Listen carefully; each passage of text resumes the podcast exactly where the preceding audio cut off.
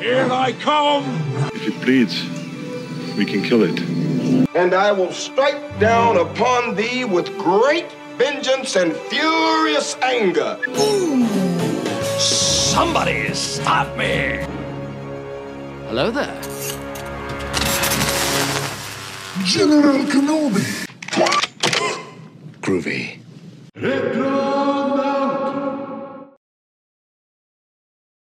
Pozdrav svima, evo nas natrag.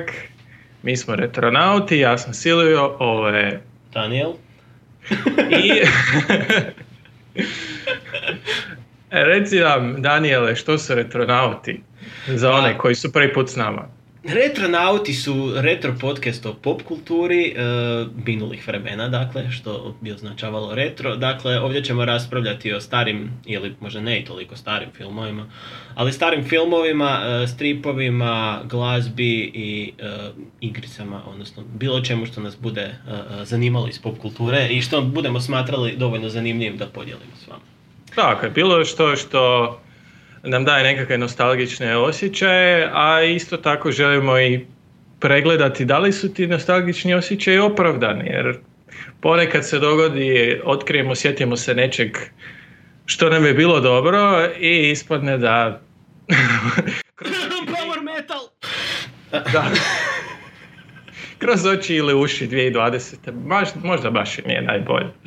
A prije nego što krenemo na današnju temu, reci mi, Daniel, jesi li što čitao, gledao, slušao, novo, staro? Jao, Netflix binge, pokušaj gledanja Warrior Nana, koji je najgori pokušaj serije koji sam vidio ikada. Ne samo da su glumci neuvjerljivi, nego, osim vizualnih efekata koji na Netflixovoj standardnoj razini funkcioniraju, sve ostalo je tako loše, priča je loša, unutarnji monolozi glavne likuše. Koliko si izdržao? Ja sam izdržao... sam pogledao do kraja, ja volim pogledati ono što sam započeo, tako da sam svjedočio tom užasu do kraja samog. I moram priznati da je stvarno loš. Jači si čovjek od mene, ja... Izdržao sam do onog trenutka kada ju ožive, što bi bilo nekih, 6-7 minuta. Nisam mogao dalje, jednostavno to što si rekao, unutarnji monolozi, premisa im je, što je najbolje dobra, premisa im je onako kasne 90-te, nešto što bi recimo u stilu Buffy ili Angela bilo na TV-u, sa nekakvim epizodnim nastavcima, ali... Doduše, postoji strip istoimeni kojeg se još uvijek nisam prihvatio i kojeg nisam ni pogledao kako izgleda i navodno je čudnjikav. Tako da, možda ću moći više reći o tome kad pročitam strip napokon. Pa eto, možemo dalje raspravljati. Da, a kad sam već kod stripova, izašlo je još nešto na Netflixu što je na bazi stripa i taj sam strip čak počeo gledati. Doduše nakon samog filma, a to je The Old Guard. To je novi film sa Charlize Theron. To je prvijenac redateljice, ali ne mogu se sad sjetiti kako se zove. I taman sam ti slao poruke dok sam ga počeo gledati. Mislim da sam krenuo negdje sa 9 ili 8 od 10. Mislim da nakon što se malo prašina slegla, na nekakvoj 6,5 sedmici bih ostao. Čisto iz razloga što sam ja veliki fan Highlandera i sve što ima iole sličnu premisu kao Highlander, odnosno Gorštak, meni prolazi. Znači, dok god su Immortalsi koji se bore za opstanak, sve je dobro. Da. Mislim, da. Kad smo već kod Highlandera, Highlander ima tako dobro glazbu, a The Old Guard ima tako lošu glazbu. Mislim, s jedne strane imaš Queen, sve mi je to jasno, ne možeš...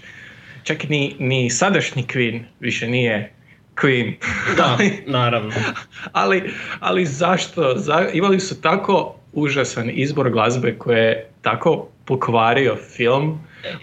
Izbor glazbe je izbor trenutačno popularnih pjevača i to njihovih pjesama sa B strana albuma. I to jednostavno, nema nikakvog uklapanja u radnju, u priču filma da bi ti sam mogu reći onak... Da, to je to, time. Da su imali strateški smještenu glazbu, taj film bi bio već 10 puta bolji i možda bi mogao ignorirati par loših glumaca i slične stvari. Meni je recimo, vidi se po filmu da su radili na uzor John Wick koreografije i tako dalje, makar ja bih rekao čak da su radili na uzor na prethodni film od Charlize Theron zvan Atomic Blonde, ako si to gledao. Da. Meni je taj film bio odličan. Naravno nije na razini John Wicka, ali ima fenomenalno uklopljenu koreografiju, glazbu i akciju. Znači, film je smješten u 80-ima, imao je naravno soundtrack 80-ih hitova, ali pjesme su imale ono BPM veće od mrtvaca, a ne kao u Old Guardu, ono, sve pjesme imam osjećaj da su stavljene po ovom novom trendu, sad zadnjih par godina, više nemamo one buam, glazbene foršpane, već imamo vrlo spore, lagane kavere popularnih pjesama sa ženskim vokalima u traileru. To je Billie Eilish stil sada, ono, svi snimaju pjesme na takav način i onda, a Netflix...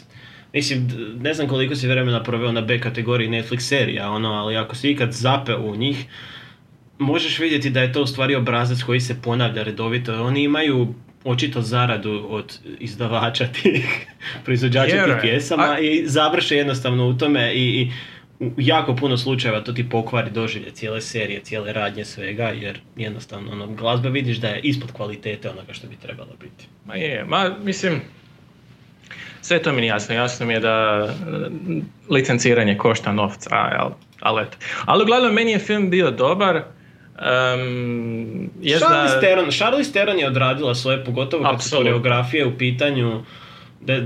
To je bio neki intervju s njom u smislu da je ona imala neku plesnu prošlost ili tako nešto slično i da su zapravo svi koreografi koji su radili ikad s njom su skužili da ženska jako brzo pohvata poteze i složene koreografije i zato i vole raditi s njom to, a i ona očito uživa u tome čim se prihvaća takvih uloga redovito. Vrlo je uvjerljiva. I to je ono što je bilo ok od ono što sam gledao. Nakon toga sam počeo šaltati malo po kolekciji filmova koja je izašla i to sama činjenica govori kolika je sad suša s filmovima. Jedino valjda što izlazi je gledljivi i negledljivi trash na Netflixu i šaltam ja tako po filmovima i nađem na film sa jako glupim naslovom zvan Money Plane i na posteru je Kelsey Grammer, odnosno Fraser Crane. Imali to ikakve verzije, ali to dio franšize Snakes on a Plane. Znaš što? Da je, bilo bi bolje. Kelsey Grammer protiv Samuel L. Jacksona na avionu, ali ovaj puta neka Kelsey Grammer viče, kako onda ide? Ja nisam pogledao film, ne znam. Nisam pogledao. Enough is enough! I have had it with these motherfucking snakes on this motherfucking plane!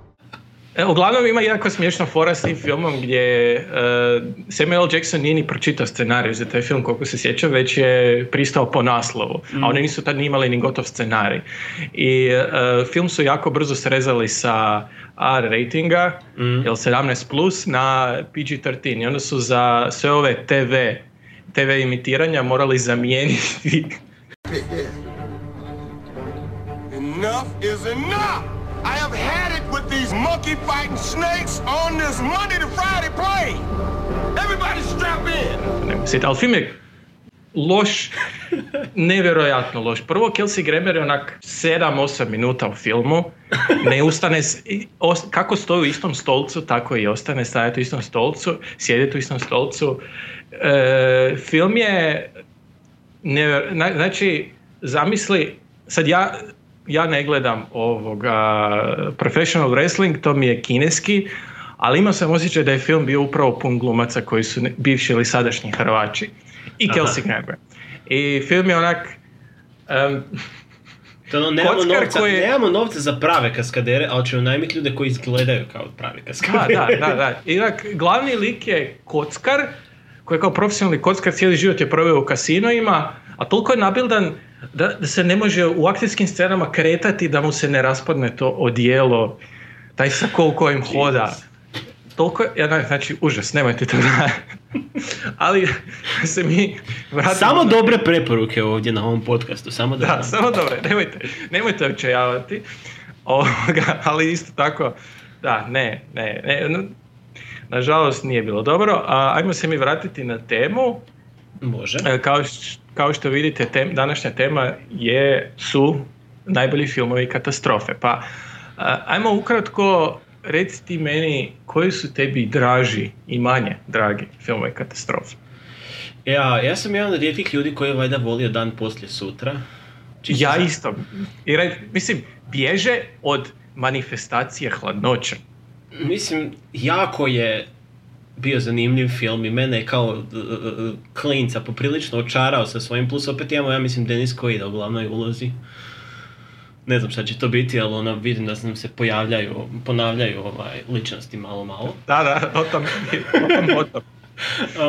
Ali Dan poslije sutra, Twister kojeg sam gledao davnih dana, koji mi je ostao u pamćenju iz ne znam kojeg razloga, ali eto. I mislim da je Duboki udar ostao kao jedan od njih.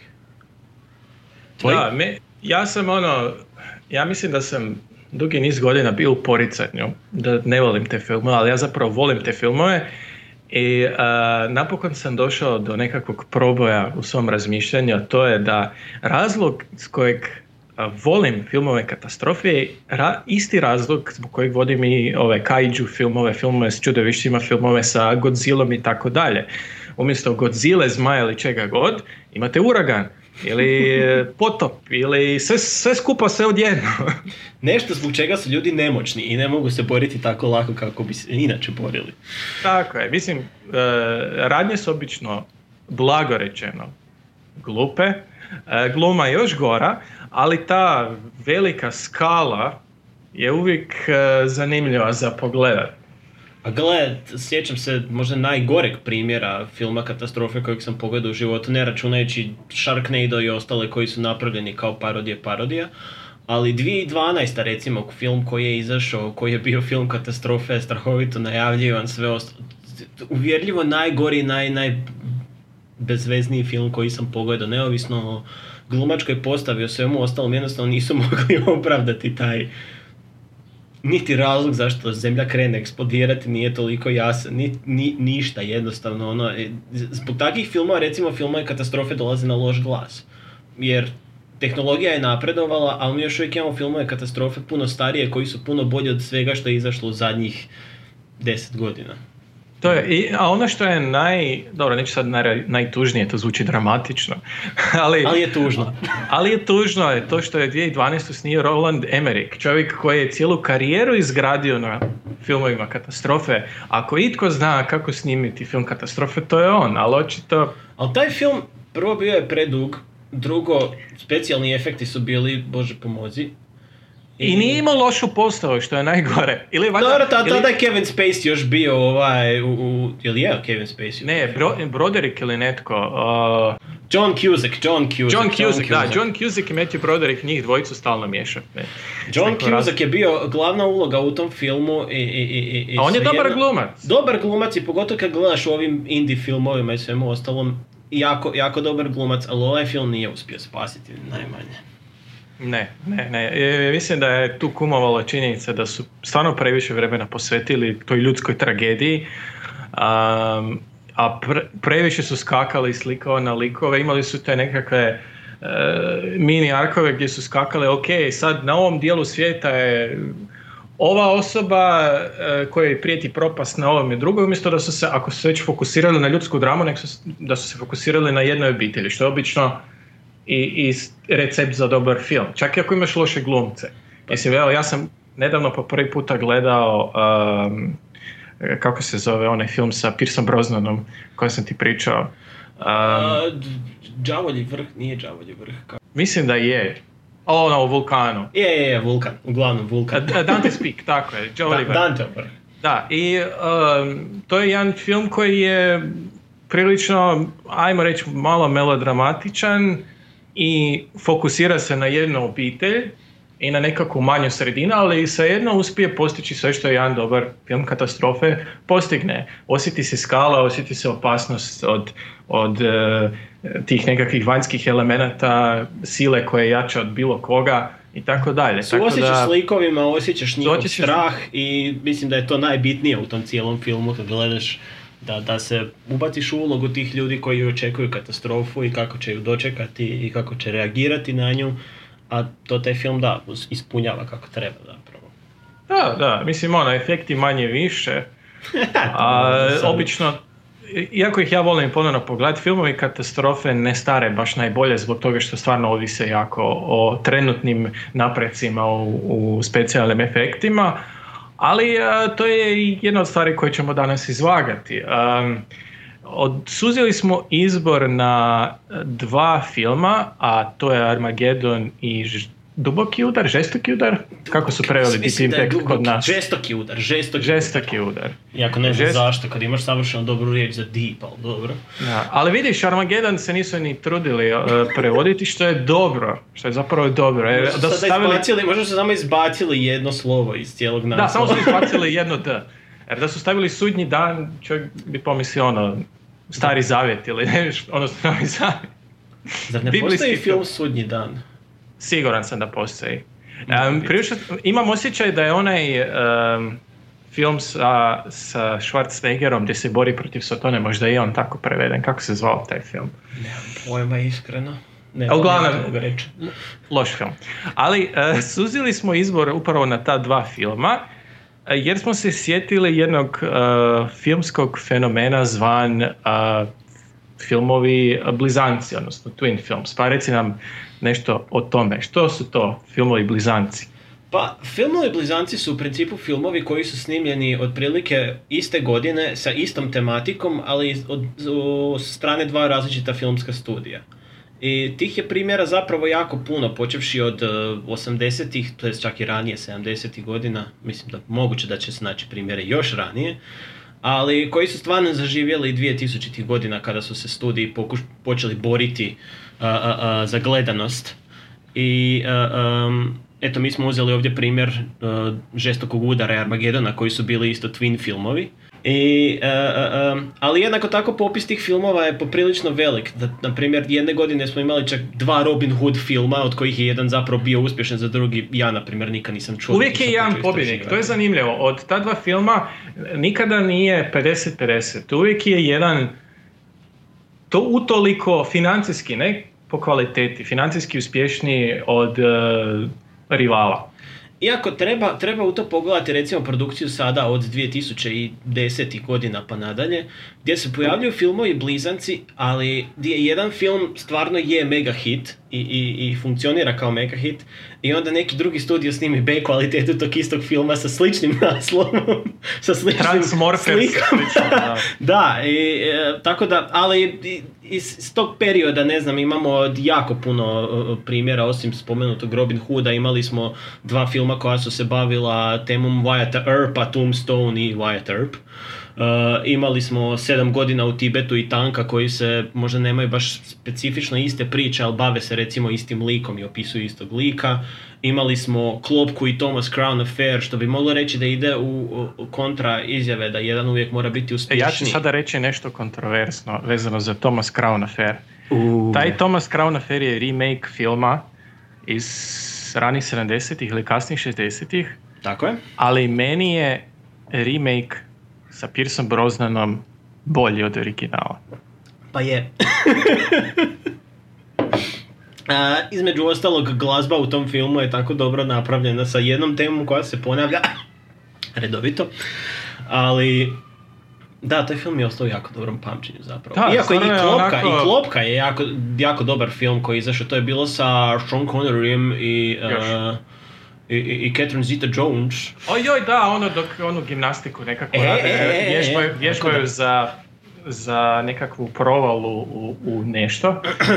Da, to je sve što se sjećam. Ali mislim da je taj film zapravo napravio cijeli podžanr scena koje se moraju baciti u svaki film gdje neko izbjegava lasere i gdje mora raditi gimnastiku i prošati kroz njih. Mislim da prije toga to baš nije bilo toliko često u filmovima kako se pokazalo nakon toga.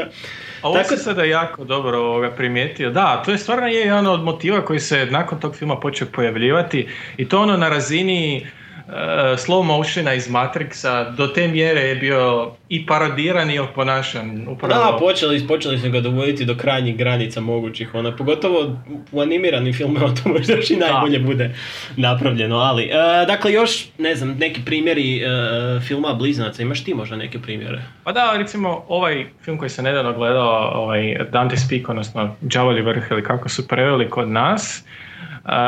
Malo me interesirala ta tema filmova blizanaca, pa sam zanimala me upravo ta stvar o kojoj si pričao, gdje je ta nekakva crta gdje filmovi blizanci više nisu otprilike na istoj razini produkcije, jer do određene točke, do nekakvih 2000-ih i jedno i drugo su ono filmovi velike produkcije. Nakon nekog vremena filmovi blizanci mogu biti i film koji radi neki veliki studio, plus iste godine jedan indie studio snimi jeftini film s istom tematikom.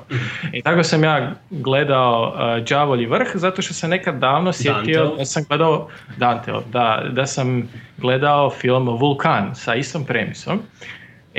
Pogodite, film se radi o vulkanu koji eruptira.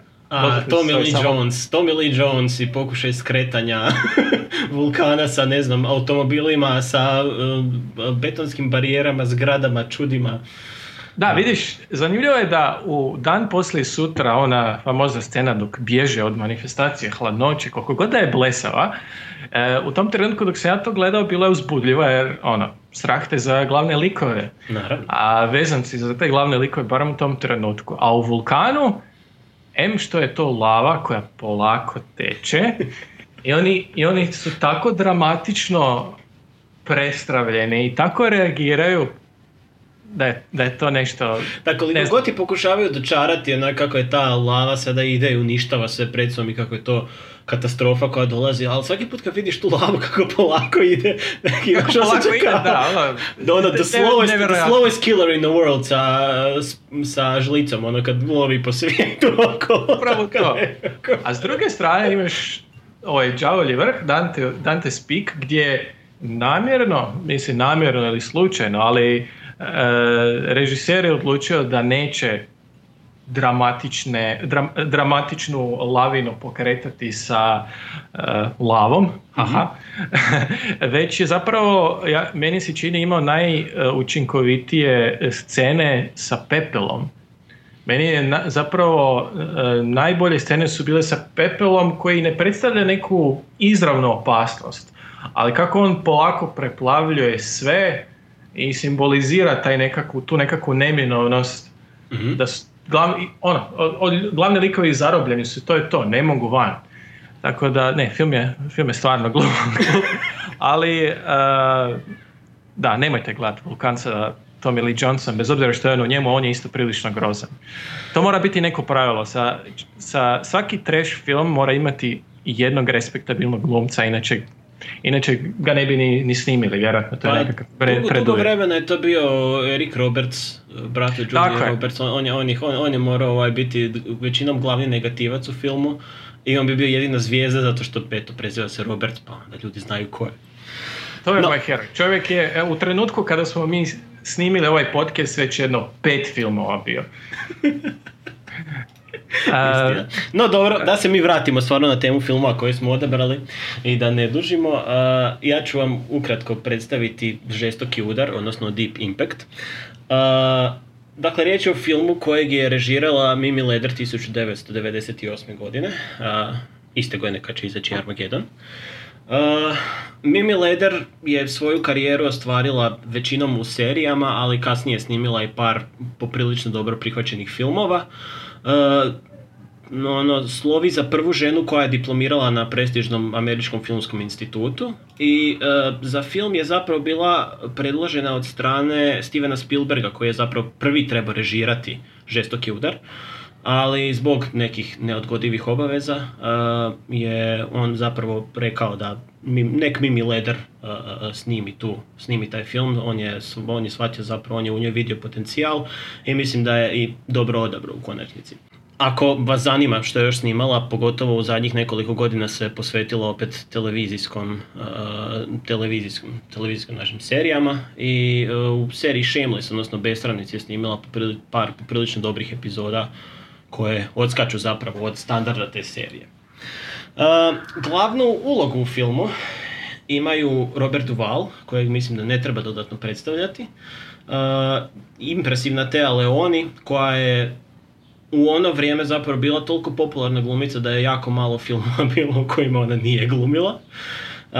Tada mladi Elijah Wood, naš Mr. Frodo, Vanessa Redgrave i John Favreau, kojeg možda svi znate kao Happy-a iz Ironmana, koji će zapravo kroz cijelu svoju karijeru nekako non-stop balansirati između redateljske i glumačke karijere.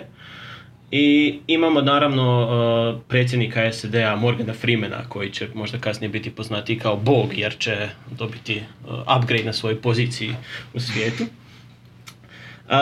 Uglavnom, radnja filma se bavi asteroidom, odnosno meteorom koji juri prema zemlji. I prvo ga ugleda Elijah Wood, kao mladi srednjoškolac, pretpostavljam, koji je na izletu i sa svojim astronomskim klubom i oni gledaju nebo i on slučajno ugleda taj jedan neidentificirani objekt i dakako njegov učitelj, u smislu da bude dobar učitelj, šalje on to na provjeru u pravi institut i u institutu zapravo znanstvenik otkrije da je riječ o meteoru. Kada izračuna njegovu putanju, on shvati da je putanja prema zemlji. Na svu sreću, pa u ovom filmu daju vremena ljudima da se pripreme za katastrofu koja prijeti, odnosno događa se, dakle, taj prvi susret sa meteorom se događa čak 2 godine prije nego što meteor zapravo treba pogoditi zemlju. Tako da prvu godinu dana oni drže taj meteor i njegovu pojavu zapravo u tajnosti da bi pripremili cijeli svijet na to što će se dogoditi. Téa Leoni u filmu glumi mladu novinarku koja kroz seriju događaja sazna zapravo da postoji tajna koja se drži unutar Bijele kuće i vlade SAD-a i ona zapravo stupi u kontakt s predsjednikom koji joj da ekskluzivu na vijest koja će se objaviti u toku par dana, gdje predsjednik zapravo objavljuje da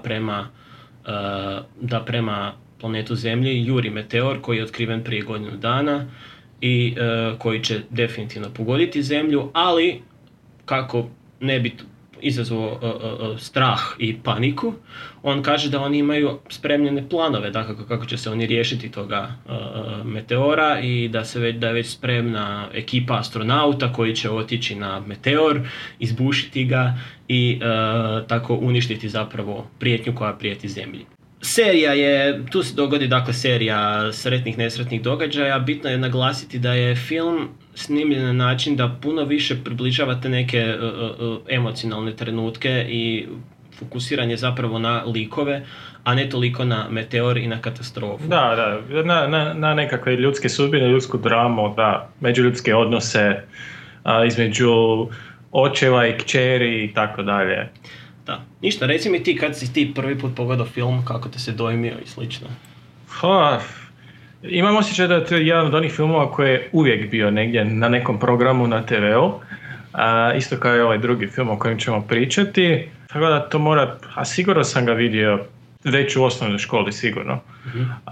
Definitivno, sad točno kad ne mogu se sjetiti, ali ono vrijeme, mislim da je, kao i većina filmova koji su mi bili ostale u magli, tih par puta sam vjerojatno u komadima gledao taj film.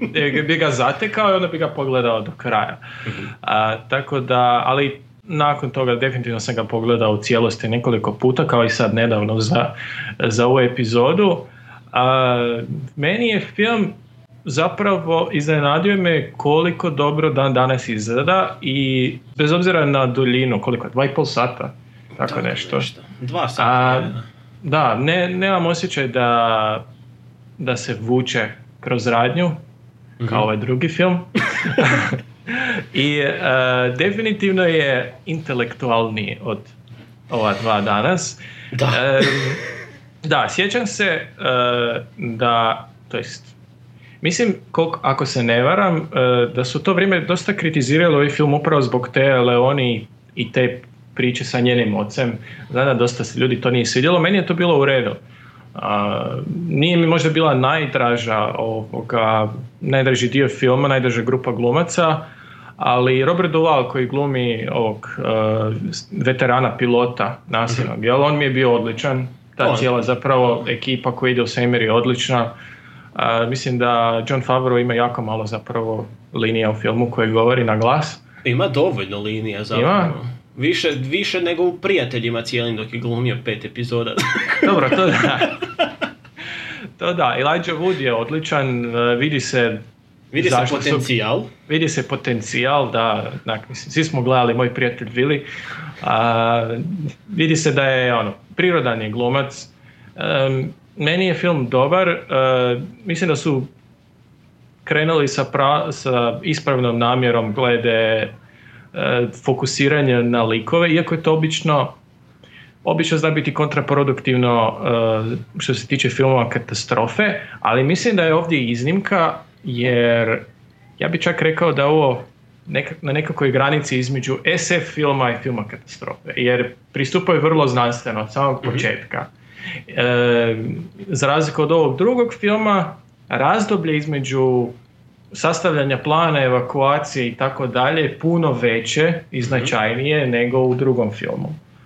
I vidi se cijela ta logistika koju oni moraju poduzeti, što sve, vidi se nekakve zapovjedne linije. Uglavnom, film je potkovan, dobro je režiran, neke scene glede specijalnih efekata možda i nisu najbolje, dok je uništenje na zemlji. To imamo standard kod trljajućih glava, Ekipa slobode i slično. Tako, to se mora, ne, isto kao i onaj most u San Francisco. To, ako je u filmu, nema šanse da preživi. Nema šanse. Pa tako, da govorimo nešto malo više o samom filmu. Bez obzira što je prošao slabije nego recimo što je prošao Armageddon, odnosno film o kojem ćemo kasnije pričati, svejedno je ostvario skoro četverostruko svoj inicijalni budžet, tako da nije riječ o malom uspjehu. Znači, početno je valjda bilo nekih $70 milijuna da bi naraslo do određene veličine. Ono što si rekao, dakle, film je zahvatio puno realniji prikaz katastrofe i ljudskog pripremanja na katastrofu i kako bi to i u konačnici i države poduzela i kako bi se državnici okrenuli prema tome i da to ne bi baš bilo tako lako, što možda svjedočimo i danas kroz ove naše događaje. Ali sviđa mi se što je bio zapravo film fokusiran na realnost, na ljude, na njihova ozbiljna pitanja, na način na koji se suočavaju s krizom.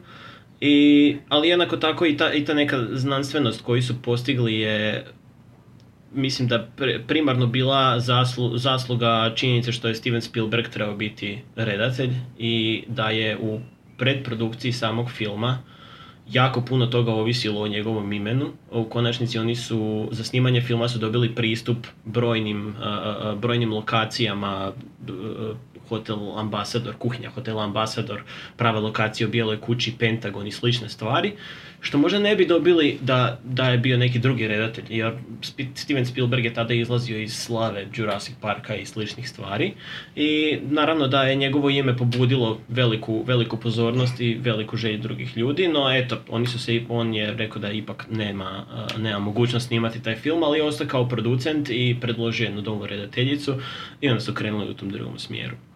Vidiš, to nisam uopće znao da je Spielberg bio umiješan. Mislim, to zapravo govori o nekakvoj kvaliteti filma i samom pristupu. To se i u samom filmu na kraju vidi, da, nisam imao pojma o tome. Spielberg je bio dobar u prikazivanju osobnih drama likova i tome svemu, tako da činjenica da je on se priklonio tom filmu i snimanju, znači da je ipak imao neku određenu budućnost filmu. Mislim, čisto off topic, ali Sad si me raslužio jer sam se sjetio da je snimio Ready Player One i... Nemoj razmišljati o Ready Player One. O filmu koji bi svima nama trebao biti nešto što bi voljeli kao retronauti, ali nije. Ne. To je antiteza svemu što ja volim i što bi Steven Spielberg trebao voljeti, ali o tom potom, možda jednog dana. Da, ja bih se samo dotaknuo jedne stvari, to je Morgan Freeman. Da li je to prvi put kad on glumi predsjednika? Jer on je bio jako puno filmova predsjednik. E sad, stvar je, koliko sam skužio, nije on bio toliko filmova predsjednika, ali ovdje je valjda mislim da je ovo bila prva uloga gdje on glumio predsjednika. Može biti, zato što glumi tu... Da, sad ima neki film sa Keanu Reevesom, jako loš film, isto negdje iz kasnih 90-ih, gdje glumi nešto poput predsjednika, glumi predsjednika u ovim jako lošim filmovima sa Gerardom Butlerom, London Has Fallen i tako dalje. Ali mislim da mu je ovo bio baš prvi dio stvarno glumio predsjednika, da nije bio neka figura koja je naslijedila tu ulogu ili to sve ostalo, nego da je baš krenuo kao predsjednik i nastavio dalje. Mislim, to je stereotip, ali je opravdani stereotip. Da ja imam njegov glas, mislim, to je automatski autoritet. Pa je, iz nekog razloga. Mislim, zanimljivost iz ovog filma, da najavim. Većina ih je vezana, to je sve su vezane uz Morgana Freemana. On je zapravo htio tu ulogu napraviti u smislu ne samo da ide sa tom figurom kao crni predsjednik Amerike, nego je htio i da on kao predsjednik nosi naušnicu koja je inače sve prisutna u njegovim filmovima. I dalje je još... Dakle, na kraju se je ispalo da u samoj sceni filma gdje on govori gdje je katastrofa već pred vratima i slično, on se pojavljuje iz zasukanih rukava i na jednoj od ruku se može vidjeti njegov tetovaža koju on zapravo ima u stvarnom životu i to su odlučili zadržati u smislu kao da prikažemo ipak predsjednika kao normalnog čovjeka, a ne kao neku figuru koja bi bila iznad svega. I mislim da je zanimljiva stvar da u jednom trenu Morgan Freeman u jednom od svojih govora kojih ima 3 ili 4 komada. On kreće sa Life will go on, we will prevail i onda su izrezali dio gdje on kaže This is not Armageddon, jer očito je da nije Armageddon, nego je žestoki udar. Zanimljivo je da je ta rečenica bila u originalnom scenariju, ali se odlučili izrezati, pretpostavljamo kad su shvatili da će se da imaju konkurenciju. Da imaju konkurenciju te iste godine. Tako da, eto, to je toliko o zanimljivostima u ovom filmu i eto, možemo sad poslušati nešto o filmu koji si ti pripremio. Da, iako mi je unaprijed, već se po mom tonu moglo pogoditi, iako mislim da je Žestoki udar, odnosno Deep Impact, daleko bolji film, mislim da vrijedi popričati i o Armageddonu. I na kraju krajeva to je jedan od filma na koji smo suzili ovaj izbor, jer mislim da to je drugi film koji najbolje predstavlja nekakav vrhunac 90-ih, gdje 90-ti nisu imali trendove kao što imamo danas sa superherojskim filmovima ili kao što su bili western filmovi 70-ima, 60-ima. 90-te su bile bučkuriš žanrova i podžanrova, ali jedna konstanta su bili filmove katastrofe. I mislim da je to sve kulminiralo Michaelom Bayem. I 1998. godine Hollywood gotovo uništio zemlju iz svemira 2 put. Ali ovaj put nije bio umješan Elijah Wood. Ovaj put su bili umješani drugi ljudi. Između ostalog Bruce Willis i Ben Affleck. Ali prije nego što krenemo njima, zanimljiva je činjenica da je film producirala producentska kuća Touchstone, to je zapravo jedna od ruka Disneya. I iako je Armageddon daleko lošije prošao kritički, to je jedini film od ova dva koji se nalazi u Criterion kolekcija. Criterion kolekcija je, ajmo reći, nekakva luksuzna knjižnica DVD-ova koja izdaje printove samo kritički najvažnijih, najpriznatijih filmova. Znači, to su vam ono, Prohuvalo s vihorom, Casablanca i Armageddon. Citizen Kane i Armageddon. Kane i Armageddon. Što je nevjerojatno, ne znam zašto. Prilično sam siguran da 90% postave samog filma se ne bi složilo s tim. J.J. Abrams, koji je jedan od scenarista, bi se možda složio s time, jer mislim da... Jer on jako visoko cijeni sve što sam napravi. Pa tako je, da. Jer on u svojoj glavi, on je reinkarnacija Spielberga, jer mislim da je očito iz njegove karijere da volio ponašati sve što je Spielberg je i što nije, što je zapravo dobro za Spielberga, jer vidi se automatski razlika u kvaliteti. Vidi se automatski razlika u kvaliteti. I Spielberg se diže na razini. Da, bez obzira na zadnjih, ajmo reći, 10 godina Spielberga i njegovih filma koji su nejednaki, ali ne možemo uspoređivati tu dvojicu. Dakle, film je režirao Michael Bay, a producirao Jerry Bruckheimer, koji je zapravo odgovoran za poprilično puno filmova katastrofe i blockbustera općenito 90-ih i kasnih 80-ih. Jedan od scenarista je J.J. Abrams. I ono što je značajno je to što je to zapravo te godine bio najunosniji film na box office blagajni. 553 milijuna dolara je zaradio, što je... Imao je ogroman budžet. 100 milijuna dolara više od Žestokog udara. Da, ali Žestoki udar je vjerojatno imao manji budžet, jer je Armageddon imao budžet od 140 milijuna. Žestoki udar ima duplo manji budžet. Eto, znači to vam samo govori da vam ne treba puno novaca da snimite dobar film, čak i ako je film se ulilike ovisi o specijalnim efektima. Samo milijuni, da. Film je prepun krcat poznatim ljudima, glumcima koji dan danas uživaju veliko poštovanje na sceni. Jedan od njih je Bruce Willis, koji u glavnoj ulozi glumi glavnog naftaša Harry Stampera. Ne znam da li je to nekakva granica kada je Bruce Willis prestao mariti za bilo što na ovom svijetu. Sad ga se vidi da snima reklame za jeftine jeftina energetska pića, grozno. Ali ja da sam njegovom mjestu možda bih i ja to radio, jer se jedno će mi platiti, pa zašto da se trudi.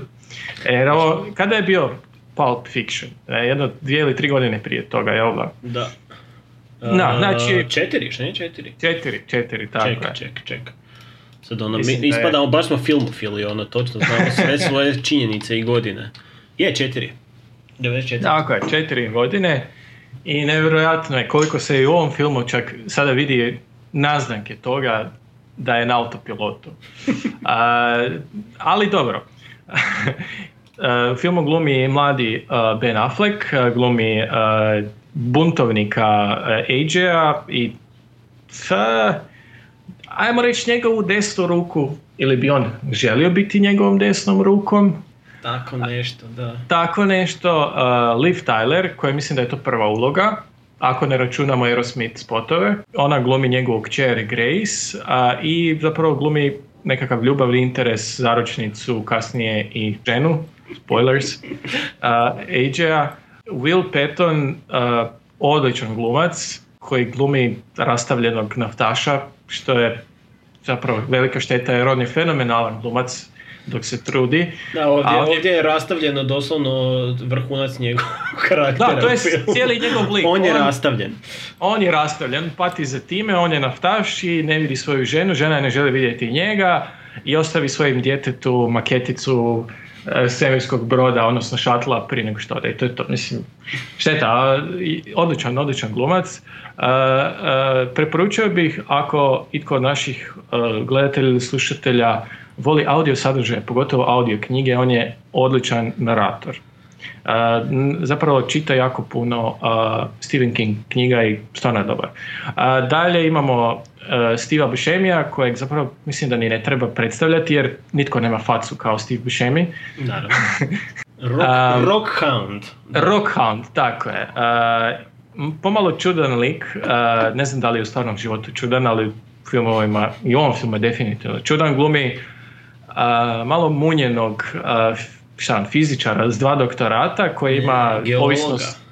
Da, tako je, koji ima ovisnost o ženama. I kockanju, i svemu, i ne znam, ona... Ali to je Steve Buscemi, tako da, koji god plot da staviš da ti ne ulazi u glavu, onda samo dođeš u glavi, onaka, to je Steve Buscemi, to funkcionira. Da, mislim, ono, za razliku od Pettona nije potračen kao glumac u ovom filmu, ali imam osjećaj da baš nije najbolje definiran lik. Dalje imamo Kena Campbella, koji je glumac koji je jedini zapravo na ovoj listi, ne sjećam se da sam ga igdje drugdje vidio nakon Armagedona. Njegov cijel, ne znam da li si ga ti igdje vidio. Ne.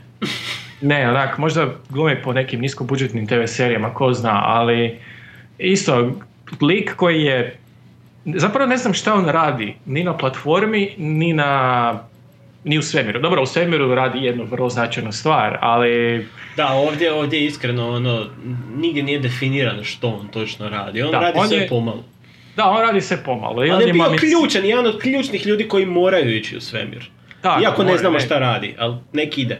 Mora biti. Znači, on, najveće iznenađenje, zato što mislio sam da se dobro sjećam ovog filma, Owen Wilson, koji... Od svih ljudi na ovom popisu, njega bih zadnjeg zaboravio da je u filmu, zato što je on, wow, uvijek pamtljiv. Zanimljiva stvar sa Owenom Wilsonom i tim filmom, i ja sam zaboravio da je on u njemu, i onda sam vidio scenu, jedna od prvih scena, gdje se on iskližen iz tobogan, kada ona eruptira nafta iz... I onak vidim, skliže se neko iz tobogan i rekao, to Owen Wilson, ma nemoguće, pa ne glumi on u ovom filmu. I onda par scena kasnije onak, o vidi, to je Owen Wilson kao kauboj. Da, Owen Wilson kao kauboj. On je nekakav kauboj stoner, ali toliko je tih u filmu, što mi je onak, nije sad da je on nekakav glasni klaun u filmovima, ali uvijek vrlo često krade scene u kojima se nalazi, ali toliko je... Toliko su potratili čovjeka u ovom filmu da sam se iznenadio. Owen Wilson. Da, dalje imamo Billy Bob Thorntona, koji, ruku na srce, je dobar glumac. Ja ga baš i ne volim. Mislim da je, mogu možda na prstima jedne ruke prebrojati filmove u kojima mi bio dobar. Ali ovdje glumi ulogu čovjeka koji je pokupio plaću bez da se maknuo iz konferencijske sobe u NASA-i. Tako da... Svi su morali oblačiti skupa odijela, on je na sebi imao odijela, imao je protezu za nogu i on je odradio svoju ulogu. Odradio svoju, da. Znači, i tata bi sine, mislim. I Jason Isaacs, koji zapravo ponovno se vraća. Ponovno se vraćamo, još jednog glumca koji se vraća imamo. Da, koji ne glumi lorda, ali glumi umišljenog Britanca koji Amerima tumači kako se stvari rade i zašto su oni toliko glupi i zašto se nisu sjetili toga što se on sjetio. Iako su oni NASA i... eto. Glumi William Fichtner, koji je odličan glumac. Mislim da je jedan od, iako ima prilično malo ulogu u filmu, jedan od boljih u filmu, glumi generala. On iz nekog razloga uvijek, u kojem god filmu da se pojavi, većinom glumi dosta slične uloge, ali ima konstantnu kvalitetu.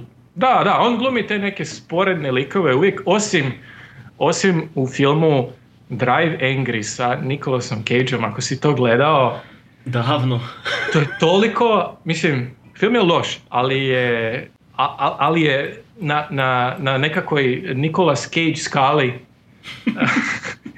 od 1 do 11, negdje 10,5. I Fichtner glumi Sotoninog računovođu, zamjenika, tako nešto. I cijeli film divlja na cesti, krade aute i lovi Nicolasa Cagea i vrlo je smiješan u tom filmu. Ali da, obično glumi dostojanstvene ljude u sporednim ulogama i ovdje nije iznimka. I zadnji, ali ne i najmanje važan, je Peter Stormare, koji je po običaju, valjda je osuđen na to kao i naš Rade Šerbedžija, samo Rade Šerbedžija je barem Slaven.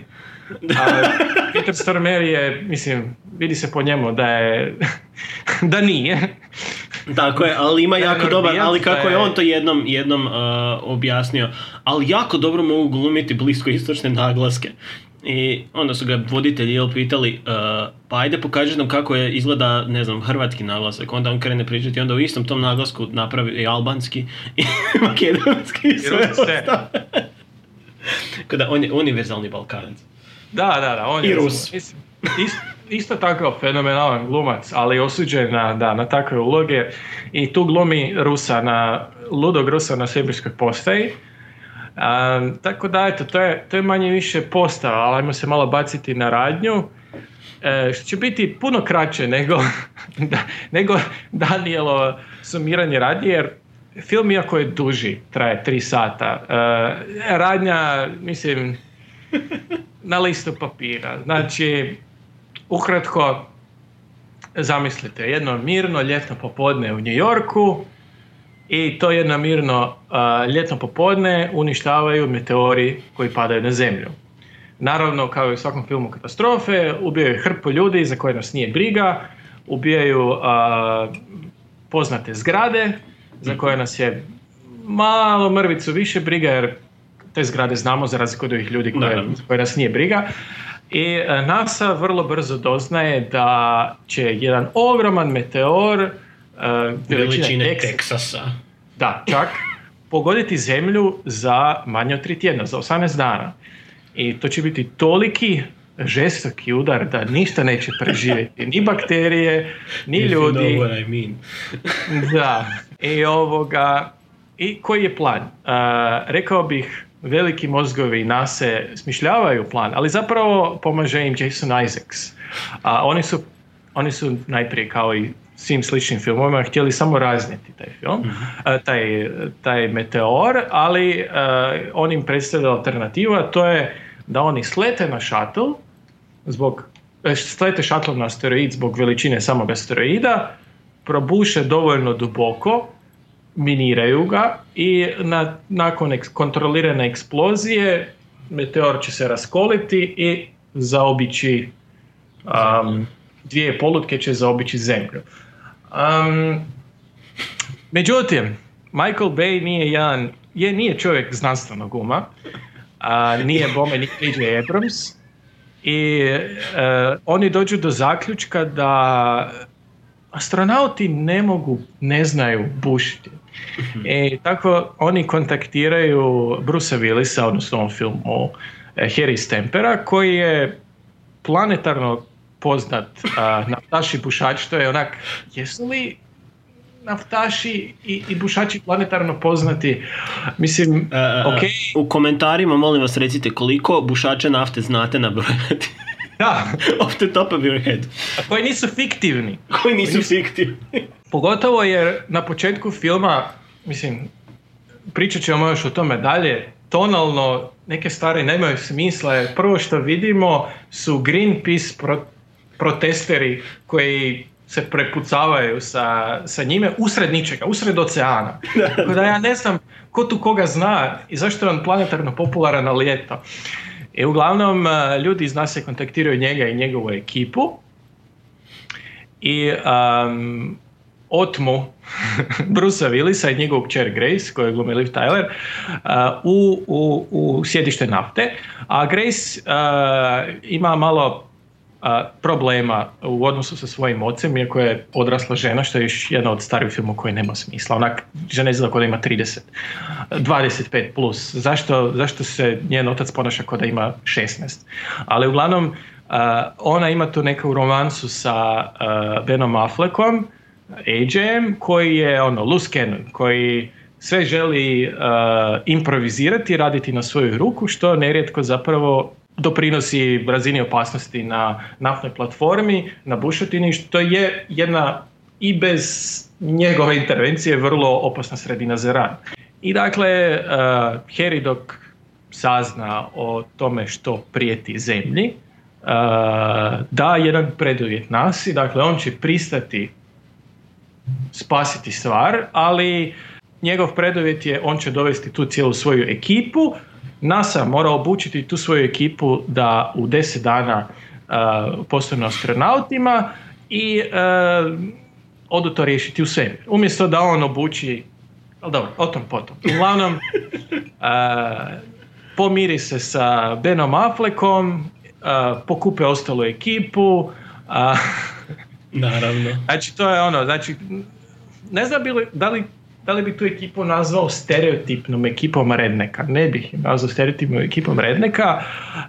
Prije bi bilo da ako imamo 6-7 različitih ljudi, to su stereotipi redneka, ali svaki od tih stereotipa nema veze s ovim susjednim stereotipom. Zato što je, jedan je lumen, drugi je bodybuilder, treći je rastavljen, četvrti voli jest i voli mamu, i imamo Brucea Willisa koji bi trebao biti južnjak, a njegov naglasak ode dolazi i nestane. Dakle, kao rukom odnešen. Dakle, prije nego što odemo dalje u svemir, recite meni koja je tvoja povijest s ovim filmom, i zapravo ako uzmeš skalu od 1 do praznog kokosovog oraha, koliko je ovaj po tebi film tup? Tup je kao nož za maslac od prilike. Da. Iako moram dakle, ja Armageddon nisam gledao kad je izašao, nisam ga gledao ni 1, 2, 3 godine nakon što je izašao, gledao sam ga puno godina nakon što je izašao, tako da sam već ušao malo zreliji u gledanje filma. Iako moram priznati, film je bio zabavan, i dan danas kada sam ga gledao, neki odnosi između ljudi i sve ostalo su zabavni, ali toliko praznog toka vidiš u filmovima i zapravo toliko vidiš onoga što su klišeji današnji Michael Bayevi u snimanju, da se čudim zapravo kako to prije nisam shvatio. Helikopteri, taj čovjek ima fetiš na vojne helikoptere. Taj čovjek ima fetiš na helikoptere, ima fetiš na scene gdje iz žablje perspektive gleda kako nešto leti preko jednog od likova koji su u toj sceni u slow motionu. I takve neke, one scene, dakle, gdje se on prebacuje po dijelovima svijeta, gdje svi slušaju uz radio, ne znam šta je, slušaju vijesti. Jesi, to su sve stvari, sve isti klišeji koji će on kasnije prebaciti na transformere, na ninja kornjače, na sve ostalo. Znači, sve što god je išlo dalje nakon toga, sve klišeje pokupio, ali zanimljivo je da su baš apsolutno svi do jednog vidljivi već u ovom filmu. Zastava. Američka zastava u krupnom planu sa suncem iza zastave. I neko mora biti u starom automobilu, ali ono starom, tipa Ford F-150 iz 1935. godine, i sluša kroz stari radio. Ali taj stari automobil nije prljav. Ne, naravno, savršeno očuvan. Pa, Bože, pomozi da su Amerikanci napravili nešto što se zaprlja s godinama, ono, ko je to vidiš? Ne, mislim... Tako da moram priznati, film je bio zabavan, ali sada kad sam ga gledao, morao sam ga pogledati iz 2 gledanja, jer jednostavno nisam imao živaca da ga pogledam u jednom sjedenju. Ima dosta praznog toka. Iako moram priznati, film stvarno je zabavniji nego Žestoki udar, ali ne u smislu da je dobro zabavan, nego jednostavno tražiš samo one greške koje će ti smetati. Da, ajmo ovako. Ja bih postulirao sljedeće. Žestoki udar je bolji film, ali Armageddon je zanimljiviji film za pričati. Zato što je Deep Impact je dobar film koji ima određene mane koje su većinom vezane za razdoblje u kojem je rađen, dok Armageddon je imao hrpetinu gluposti čak i za ono vrijeme, i zanimljivije ga je rastavljati na sastavne dijelove. Između ostalog, pripremite se, jer ovo je popis stvari, ova produkcija filma je nešto posebno. Znači, meni recimo, a i Daniel, siguran sam da je uvijek zanimljivo čuti o tome tko je trebao biti u glavnoj ulozi, i ni ovaj film nije iznimka. Od ranih 90-ih, kada je Michael Bay zapravo napravio taj karijerski nekakav transfer između snimanja spotova i mislim da je na modnim pistama isto neko vrijeme snimao. Znači, sa video spotova za bendove i pjesme se prebacio na filmove, i od samog početka, od ranih 90-ih, je žarko želio staviti Arnolda Schwarzeneggera u bilo koju glavnu ulogu, samo da je u njegovom filmu. Ovo nije iznimka, dakle, htio je staviti i Arnolda i u Armageddon. Siguran sam da Arnold nije požalio što nije završio u Armageddonu, međutim, požalio je nakon što je vidio njegov raniji film The Rock.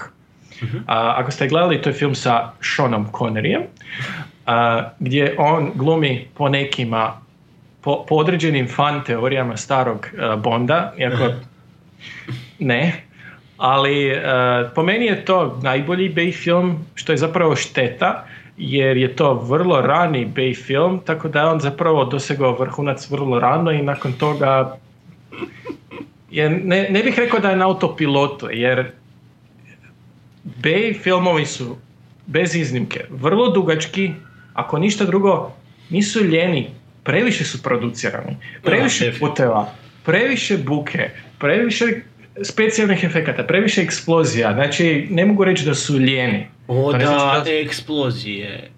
Znači, Michael Bay filmovi po defaultu imaju više eksplozija nego bilo koji normalan akcijski film.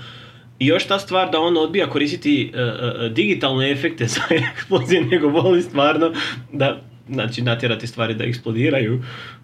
Koliki budžet samo za eksplozije mora biti u njegovim filmovima? Da, mora imati zasebni budžet za pirotehniku. Znači, zamisli, ako Rammstein kao jedan band imaju zaseban budžet samo za pirotehniku na koncertima, Michael Bay je redatelj koji ima zaseban budžet van ovog, valjda, samo za eksplozije.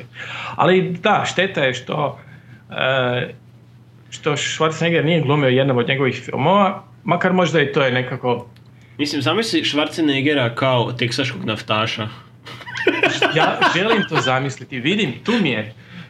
Želim taj naglasak čuti, teksaško-austrijski naglasak. U kojem je ono filmu glumio John Matrix, to je ovaj, kak se zove, Komendo. Da, u Komendo je on nekakav, da, znači, zamišljam Arnolda iz Komenda kako ga se ne ponim. Side note, Komendo je isto twin film sa Rambom 2 ili 3 ili tako nešto slično. Fun fact. Iako Rambo 1 odlična drama, sve nakon toga je Sylvester Stallone, Rocky 2, Rocky 3, Rocky... Da, isto tako, Rocky 1. Super drama. Nakon toga, mislim, zabavno je, ali... Ne, zabavno je zagledati, ali realno. Gdje je tu kvaliteta? Gdje je tu Oscar opravdan? Koji je tebi zapravo najbolji Bay film kad smo već kod toga? Aj, joj. Zločisti dečki, ja mislim. Prvi ili drugi?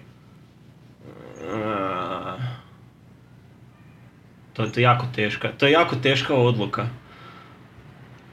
Prvi mi je bio malo uvjerljiviji, dok mi je drugi bio duhovitiji.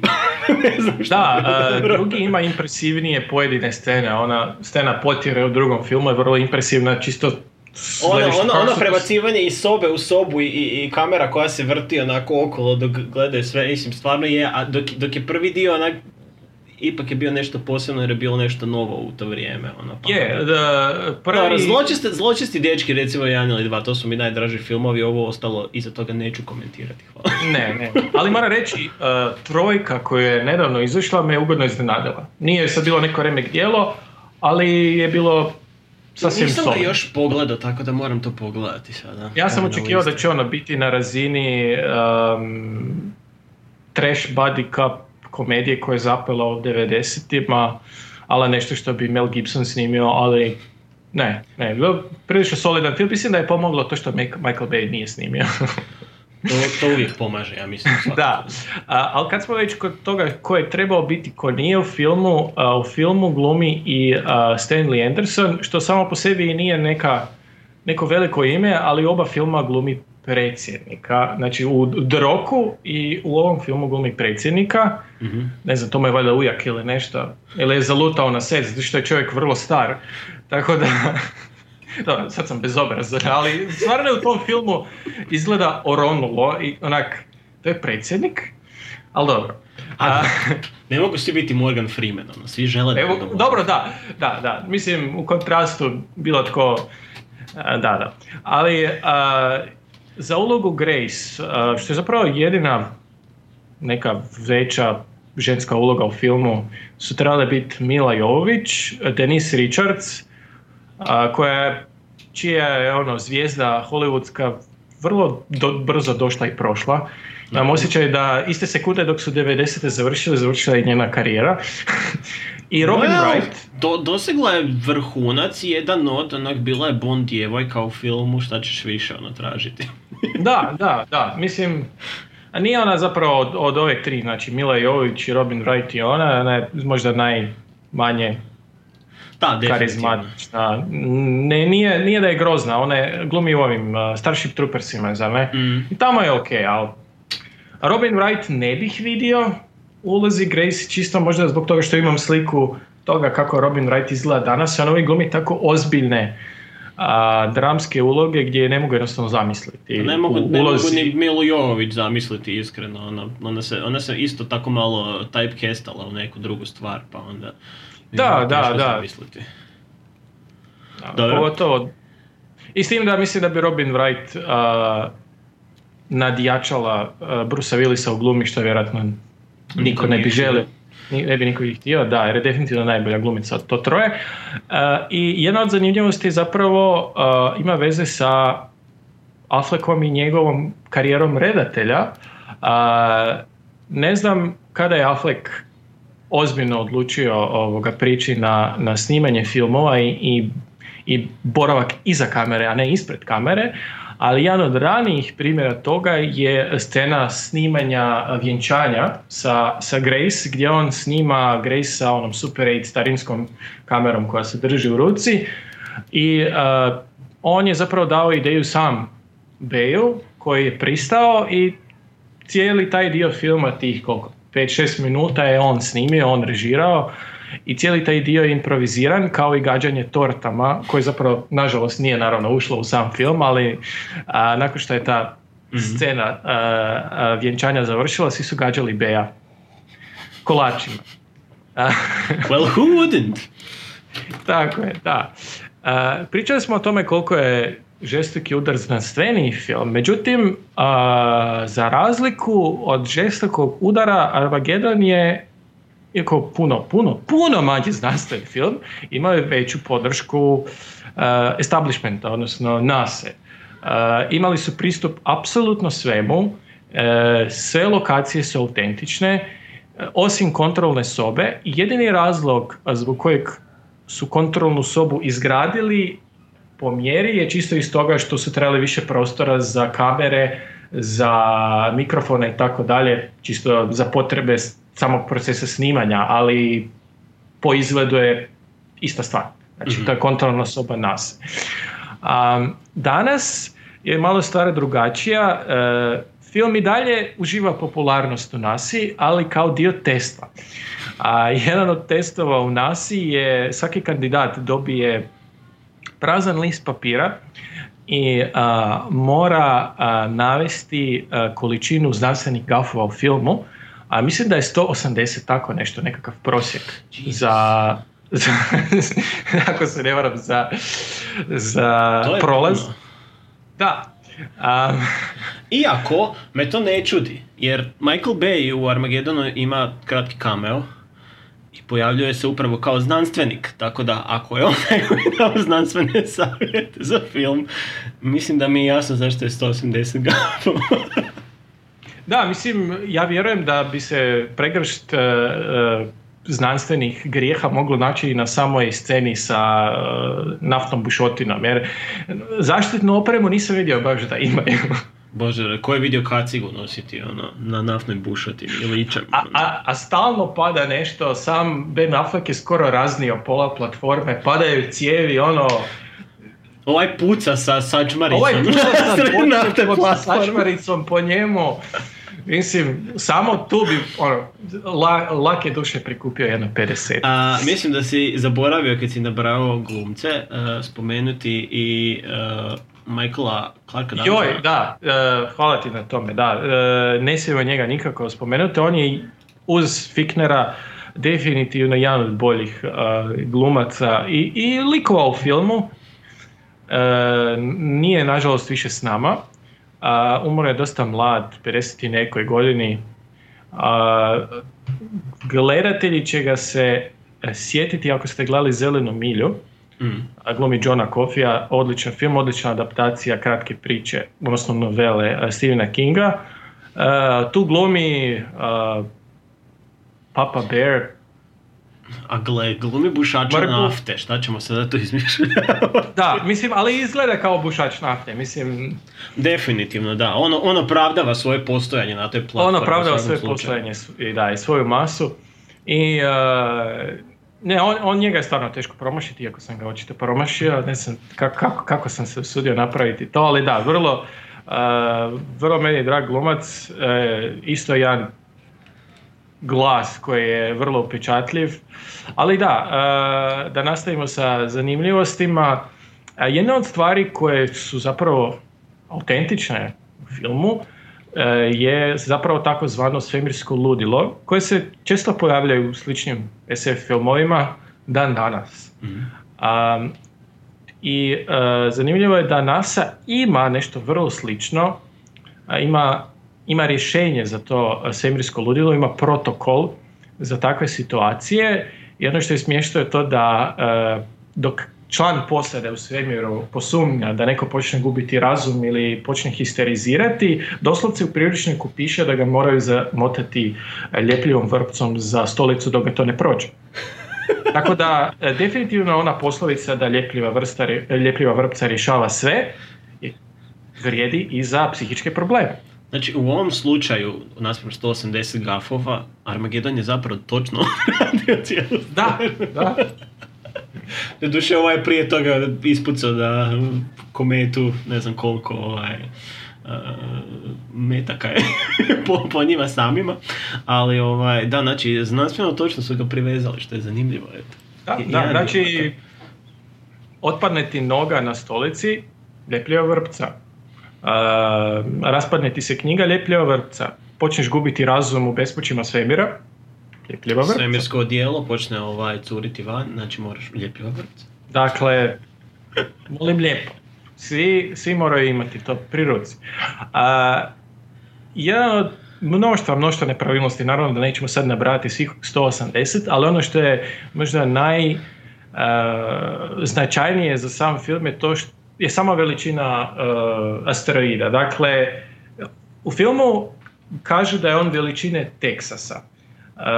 Što nije malo, Teksas je velik, ogroman je.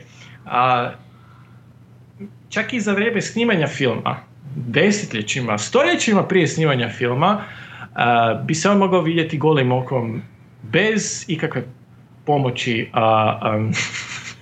teleskopa. Mislim, primjerice Ceres, koji je patuljasti planet koji je otkriven u 19. stoljeću, 1801. godine, se mogao vidjeti dvogledom sa zemlje.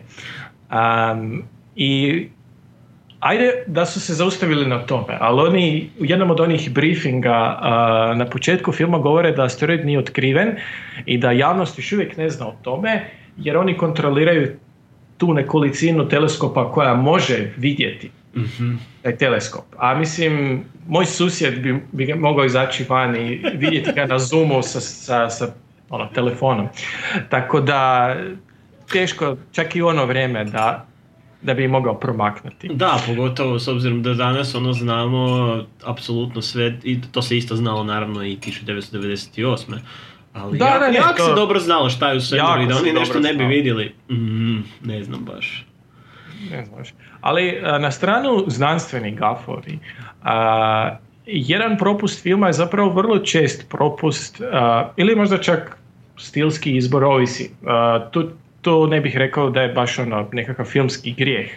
Ali to je još jedan od filmova u nizu koji stavlja sjedište vojnih operacija u Pentagon, što nije slučaj.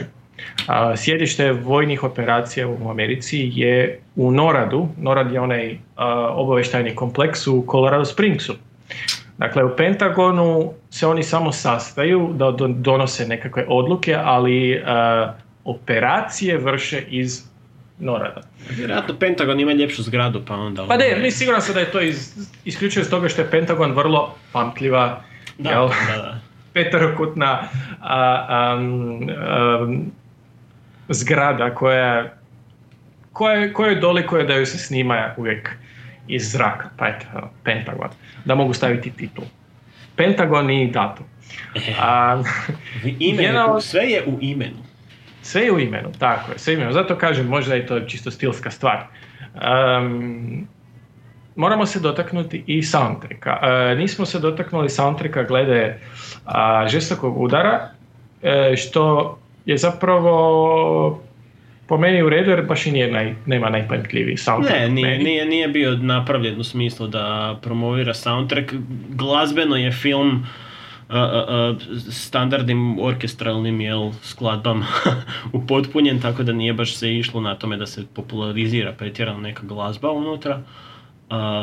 Naspram Armagedona. Naspram Armagedona, jer na kraju kraja i u samom Žestokom udaru jako puno je scena gdje ljudi stoje i pričaju jedno s drugim i to ne ostavlja baš prostora za glasan soundtrack koji pojačava nekakvu scenu ako dvoje ljudi priča.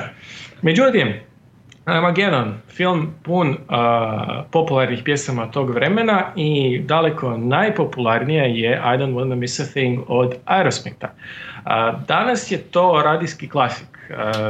Kladim se da ako upalite jedan od radija, ne znam, 100-jedinicu antenu koje već radije slušate, jednom dnevno će sigurno biti. Jednom dnevno će se sigurno pojaviti na jednom od njih. Ono što je šokantno to da je ta pjesma nastala jednim vrlo spontanim putem. Zahvaljujući ovom filmu je i dosegla broj 1 na ljestvici. Međutim, Aerosmith ne stoji iza te pjesme, oni nisu autori te pjesme, već je tu pjesmu napisala jedna kantautorica zvana Diane Warren i tu pjesmu je trebala pjevati Celine Dion. Znači, hear it now. Da. Ja pokušavam, ali onak, mozak mi se lomi. Ali u biti... Bilo bi to dobro, bez brige. Celine Dion zna odraditi cover kad treba, tako da... Ne, ona da ima glašćina, ima glašćina. To što većinu njenih pjesama organski ne podnosi, to je druga stvar. Ne kažem da nije sposobna kao pjevačica. Ali da, načelno je trebala pjevati Celine Dion. Međutim, zbog ovog iz onog razloga, mislim da je čisto bila stvar toga da je Celine Dion u to vrijeme bila usred albuma, pa nije imala ni ugurati tu pjesmu. Igram slučaj je demo, jedan vrlo sirovi demo, čuo bubnjar benda Joey Kramer, bubnjar Aerosmitha. Taj demo je bio na klaviru, čisti vokal, imao je skroz drugi ritam, skroz drugi aranžman, ali njemu je upala uho.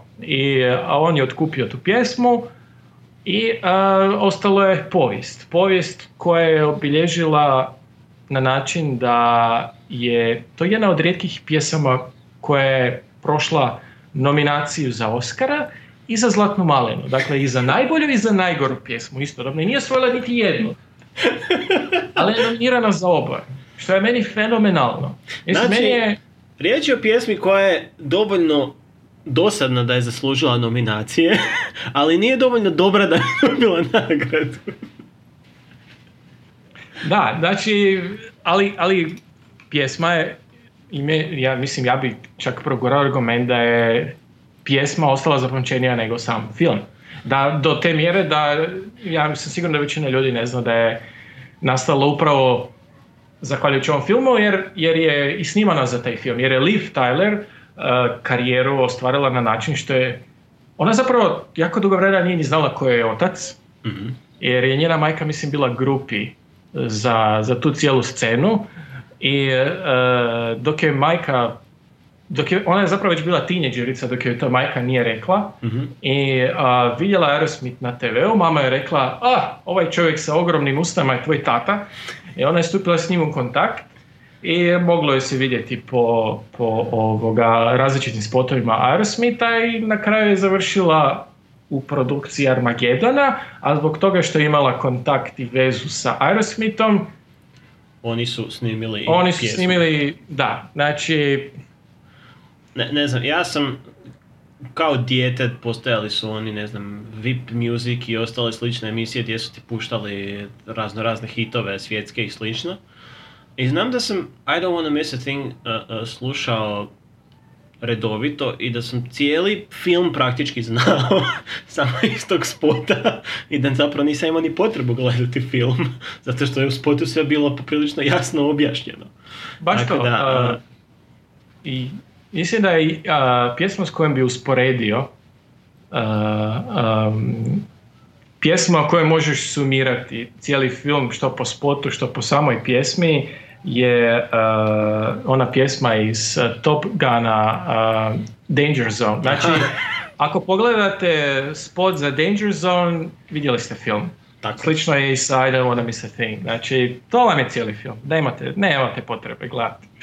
Ja, potrebe. Mislim, možete Bilo je par tipa fantastična četvorka, mislim da je imala par pjesama poznatih bendova, ili kako to biće nazvati. Anastasia i Ben Moody su imali pjesmu i Velvet Revolver je imao pjesmu. Jednako tako u oba spota su jednako spojlali film. To je nevjerojatno. Ali doduše, to je taj period. Rane 2000-te i kasne 90-te gdje su volili ubacivati scene iz filmova u spotove i tako na neki način popularizirati tu glazbu koja je bila u pitanju. Znam, recimo u Hrvatskoj je baš specifična stvar, hrvatski glazbenici, imaš desetke primjera gdje su njihovim tada poznatim pjesmama bilo ubačene scene iz filmova iz 90-ih, bez obzira što možda nemaju specifične veze sa tim filmovima, pjesme same kao takve, ali su jednostavno scene iz filmova bilo ubačene. Ne znam, Ja ću budan sanjati, koja iz nekog razloga nosi ime filma od Gibonija i Vane, je imala scene iz filma Ja ću budan sanjati sa Robin Williamsom. Imao si jednako tako, ne znam ko je tada bio, Divasice ili tako nešto. Su imali pjesmu koja apsolutno nije imala veze s ničim, ali imala scene iz Charlievih Anđela i slično tako. Tako da taj trend je živio, na primjer, u Hrvatskoj poprilično. Možemo o tome raspravljati eventualno. Sad si mi otvorio novi svijet, jer ja o tome apsolutno ne znam ništa. Wow. Da. Wow. Dakle, to se ovdje kod nas redovito koristilo, pogotovo te tamo taj 90-te, sredina 90-ih, kraj 90-ih, jako puno spotova je imalo scene iz filmova s kojima apsolutno nisi imali ikakve veze, ono kao tako, ali eto. The more you know. The more you know. Da, ja sam samo htio da gledao za Aerosmith, oni jesu sada njihovo nekako nasljeđe jesu balade poput I Don't Wanna Miss a Thing, jer I Don't Wanna Miss a Thing je apsolutno balada, ali svakoga ko voli klasični rock potičem da posluša malo njihovu diskografiju. Imaju odlične stvari, njihov gitarist je fenomenalan, imaju jako dobre riffove, pa eto. Aerosmith, nemoj da demonetizirati video. Da, nemojte. Nemojte. Da, jedna od stvari koje mene uvijek nasmijava vezana za ovaj film, osim to što je pjesma nominirana i za najbolju i za najgoru pjesmu istodobno, postoji making of dokumentarac, odnosno onaj specijal o snimanju filma iza scena. I vrlo je zabavan, ja bih čak rekao možda i zabavniji od samog filma. I u jednom trenutku su na ekranu Michael Bay i Ben Affleck. I Ben Affleck onako sasvim nevino pita Baya, čuj, zar nije bilo jednostavnije obučiti astronaute da buše u 2 tjedna, a ne obrnuto? I ovaj ima vrlo oštar odgovor. Okreće se prema njemu i kaže, nosi se i začepi. I ovak... I asked Michael why it was easier to train oil drillers to become astronauts than it was to train astronauts to become oil drillers, and he told me to shut the fuck up. So that was the end of that talk. He was like, Ben, just shut up, okay? This is real plan, all right? I was like, you mean it's a real plan at NASA to train oil drillers? He was like, just shut your mouth. Kraj scene. I ja svaki put umire na to, znači... Nije da nije razmišljao o tome, ne želi razmišljati o tome, uopće ga vrijeđa to što je... Da postoji druga opcija za to. Da postoji druga opcija. Vrijeđa ga to što glumac razmišlja o radnji filma o kojoj glumi. Dakle, to je Michael Bay. To je Michael Bay kojeg volimo. Strašno nešto. Naravno, budući da je film napućen poznatim glomcima koji su glomili i glome da danas u kvalitetnim filmovima, čak i Billy Bob Thornton koji je kvalitetan glumac, meni eto osobno nije baš nikad bio nešto drag, ali Steve Buscemi, obojica zapravo nisu se nimalo libili. Čim je istekao ugovor na obaveza o tome, o promociji filma, rekli su pa trebala mi je veća kuća ili trebalo mi je drugi auto. Doslovce je njihovo obrazloženje bilo, Steve Buscemi je konkretno rekao, I needed a bigger house. Što je zapravo iz Michael Caine škole motivacije. Ima jedna anegdota vezano za Ralje 4, ja mislim, gdje ga u jednom intervjuu pitaju, pa dobro, Michael, jesi li ti gledao taj film u kojem jesi? A kaže, nisam, ali sam boravio u kući koje je platila. Odnosno, koju je taj film platio. Tako da... To ti je ona škola isto, Liam Neeson i snimanje, kako se ono zove, kod nas je to prevedeno kao u satima nešto, ali... Uglavnom, fora je u tome, zašto ste snimili drugi nastavak tog filma? A, čerka mi je trebala isto dirati. Mislim, kapu dolje, gle... Prije bih prihvatio to, draže mi je čuti takvu vrstu izravnosti nego ono, izmišljanje o umjetnosti, o friziranju. Na filmove koji ne zaslužuju tako nešto jednostavno. Ne. Tako da moram imati određenu dozu poštovanja i prema tome, jer ono, gle, trebalo mi je druga limuzina, drugi ranč, okej, dobro. Jes, prihvaćaš to kao činjenicu jednostavno, u redu, ajde, snimio si to nešto zato što ti si htio nešto i... To je sasvim u redu. To je sasvim u redu. Tako da, bez obzira što smo sada proveli dobar dio vremena zapravo pljuvajući po ovom filmu, ne znam koliko je trajala produkcija Žestokog udara, ali produkcija Armageddona trajala je 16 tjedana, što zapravo ne čini malo, ali zapravo je prilično na knap, s obzirom da imaju doslovce lokacije diljem planeta. To su sve lokacije koje zahtijevaju fizičko preseljenje cijele postave, cijele ekipe, glumaca, produkcije i dobar dio filma je zapravo sa praktičnim efektima. Dakle, to su ili setovi ili prave lokacije koje zahtijevaju nemalo količinu vremena, tako da... 61 je poprilično impresivno. 61 je prilično impresivno. Ne znam koliko je za Deep Impact iskreno trajala produkcija, ali vjerujem da je za taj film možda trajala čak i puno manje, s obzirom da se tamo radnja događa većinom u Americi i nešto malo na asteroidu. I s obzirom da je dosta toga se zapravo bilo, se moglo odraditi u studiju, ali... Da, Armageddon ne izgleda kao da je snimljen tako brzo.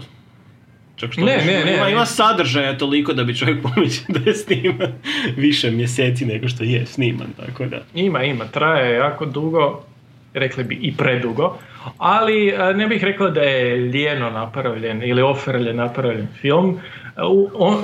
Te godine kada je izašao, čak i nekoliko godina nakon toga, jer ja naravno taj film nisam gledao u kino, gledao sam ga na TV-u, nije mi izgledao zastarjelo. Gledao sam ga sasvim nedavno, ni tad mi nije izgledao zastarjelo. Ima bolje efekte nego Žestoki udar. Pa, definitivno. A mislim, ima i budžet puno veći Žestoki udar. Ima i budžet puno veći, tako je. Ali što sam htio reći sad kad si pričao o tome da nije snimljen loše i nije kada je snimljen bez predumišlja, nijedan Michael Bay film, neovisno o tome je li on radio na njemu kao redatelj ili producent, nije bezvezno snimljen. Ima bezveznu priču, ali što se tiče umjetničkog dojma i dojma koji je ostavljen na gledatelja, to su sve filmovi koji su vizualno jako privlačni i vizualno su jako dobro osmišljeni. Bez obzira što su klišeizirani s vremenom, ali očito taj kliše funkcionira kod njih. Da, mislim, to je upravo ono što si ti rekao.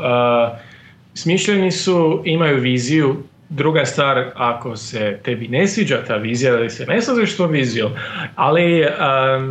Za razliku od većine akcijskih redatelja koje lake mirne duše možeš pomiješati i sasvim ti je sve jedno jer svi izgledaju isto.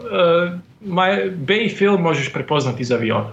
Naravno, odmah. Isto kao J.J. film, ono uvijek znaš. Tako je, znači kod J.J. su ono lens flare-ovi i tako dalje i široki kvazi Steven Spielberg kadrovi. Kadrovi koje zapravo Spielberg više ne koristi dobrih 15 godina, ali J.J. još uvijek koristi. J.J. is all about nostalgia. Da, tako da, ne. S druge strane, ima Bay filmova, ono što smo rekli, iza 2000-ih. Jedan od razloga zašto mislim da je njegov Pearl Harbor jedan od najgorih akcijskih filmova ikad, je taj što je on... Što je povijesni film? Što je povijesni film. Znači, snimio od svih ljudi, njemu su dali da snimi povijesni film o jednom vrlo značajnom događaju i on je snimio povijesni film o Drugom svjetskom ratu i snimio ga kao film katastrofe s pozadinskom ljubavnom pričom koja je nadvladavala taj film katastrofe. Znači, doslovce ono, ne da je bio shit sandwich, nego je bio... Može da Pearl Harbor ostavimo za neki drugu emisiju. Ako nastavimo pričati o tom filmu, zdrujat ću se. Organski ne podnosim taj film. Tako da, ono... Šta ti misliš, koji je redatelj Michael Bay današnjice, ako ostavimo Baya sa strane? Teško mi je to. Ako ćemo ići nekom vizijom evolucije njihove, pa time imamo Marka Webba koji je režirao Amazing Spider-mana i slično, koji je isto tako imao jednu evoluciju gdje je prešao iz spotova u snimanje filmova, prvo romantičnih komedija, onda je prešao na akcijske filmove, iako mislim da se u zadnje vrijeme vratio snimanju spotova jer drugačije ne može zaraditi. Njega, ali ne mogu nijednog drugog redatelja reći da baš, ako i postoje danas, nijedan se nije izgradio još do te mjere da se može nazvati Michael Bayem. Ja želim nominirati Zeka Snydera. A dobro, gledaj, Zack Snyder, zar nisu oni praktički istogodišnji? Pa jesu, ali on je puno kasnije krenuo snimati filmove. Zack Snyder, ne znam, naspram Michaela Baya mislim da Zack Snyder jako puno priča o svojim filmovima i puno više raspravi, puno više ulazi u dubinu toga i voli braniti svoja djela, bez obzira što ne zaslužuju možda obranu. Vidiš, to si dobro primijetio, jer Michael Bay je kritiziran sa svih strana kao filmaš, ali moramo se priznati da je u jednom trenutku rekao ja snimam filmove za 12-godišnjake i ako mislite da je to loše, to je vaš problem. I... Naspram Zack Snydera koji još dan danas o Justice League-u govori da u podrumu ima drugu verziju filma koja stoji i čeka da bude režirana i da su mu film totalno uništili, da to sve nema veze s vezom i... Okej, čak i da ima, što više nije tvoje, šta nam prošlo. Ali eto, izaći će i to, mada taj film koji ne postoji, nego će ga sad dovršiti u postprodukciji. Da, lako je napraviti film kada već znaš šta ljudima nije pasalo i onda ti prilagoditi to, ono, i ne znam, pozvati još Henrya Cavilla i Ben Afflecka i ostale da dosnime još par scena, čisto da bi malo smisla, ono, u tome. Da, ali neka kažu Henryu da ostavi brkove doma. Mislim da više ne mora snimati Mission Impossible, pa onda više nije toliki problem. Ali taj Mission Impossible je bio fenomenalan. Pa ja iskreno volim sve Mission Impossible. Možda da ostavimo temu Mission Impossible za neki drugi put. Da, nećemo sad, ali odlični film moj. Da, ja bih nominirao Snydera, čisto da privedem ovu epizodu kraju, da dam neki zaključak. Ne iz razloga što mislim da je bolji ili gori filmaš, nego mislim da je filmaš koji snima akciju, prepoznatljivu akciju, i filmaš koji izaziva... burne reakcije, čisto negativne reakcije. Istoga se optužuje da snima filmove samo za tinejdžere i ima vrlo prepoznatljiv vizualni stil. Za razliku od Baya koje voli žarko izražene boje, makar ti moraš ovoga potvrditi da li se to žarko izražene boje. Jer... Jesu. Ok, ali kod njega su vrlo isprane boje jer on ima taj nekakav stripovski stil gdje želi dočarati panele stripa, bez obzira da li se radi o filmu koja je adaptacija stripa ili nije, ima tu neku tendenciju da koristi isto usporedne kadrove, ima tu tendenciju da koristi simboliku, s tim da Michael Bay voli koristiti ovu patriotsku simboliku sa zastavom, suncem iza zastave, helikopterima u slow motionu, Amerika i tako dalje.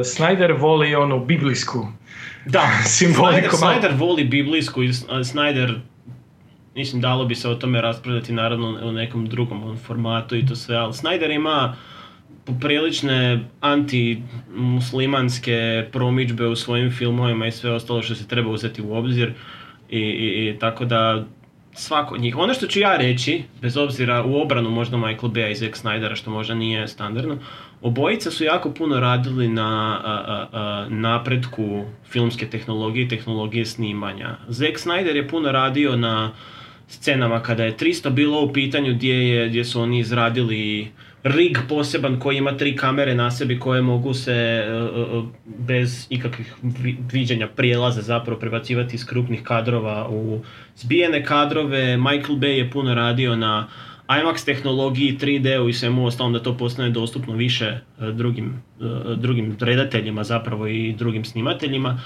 Tako da, bez obzira na njihove negativne efekte, ali jednako tako mislim da puno toga što su napravili zapravo će biti utjecajno kasnije u budućnosti za druge snimatelje. Ne, siguran sam. Mislim da, recimo, zadnja riječ, pohvale recimo Snyderu, meni je zapravo jako dobar onaj njegov remake, šta ono, Dan živih mrtvaca.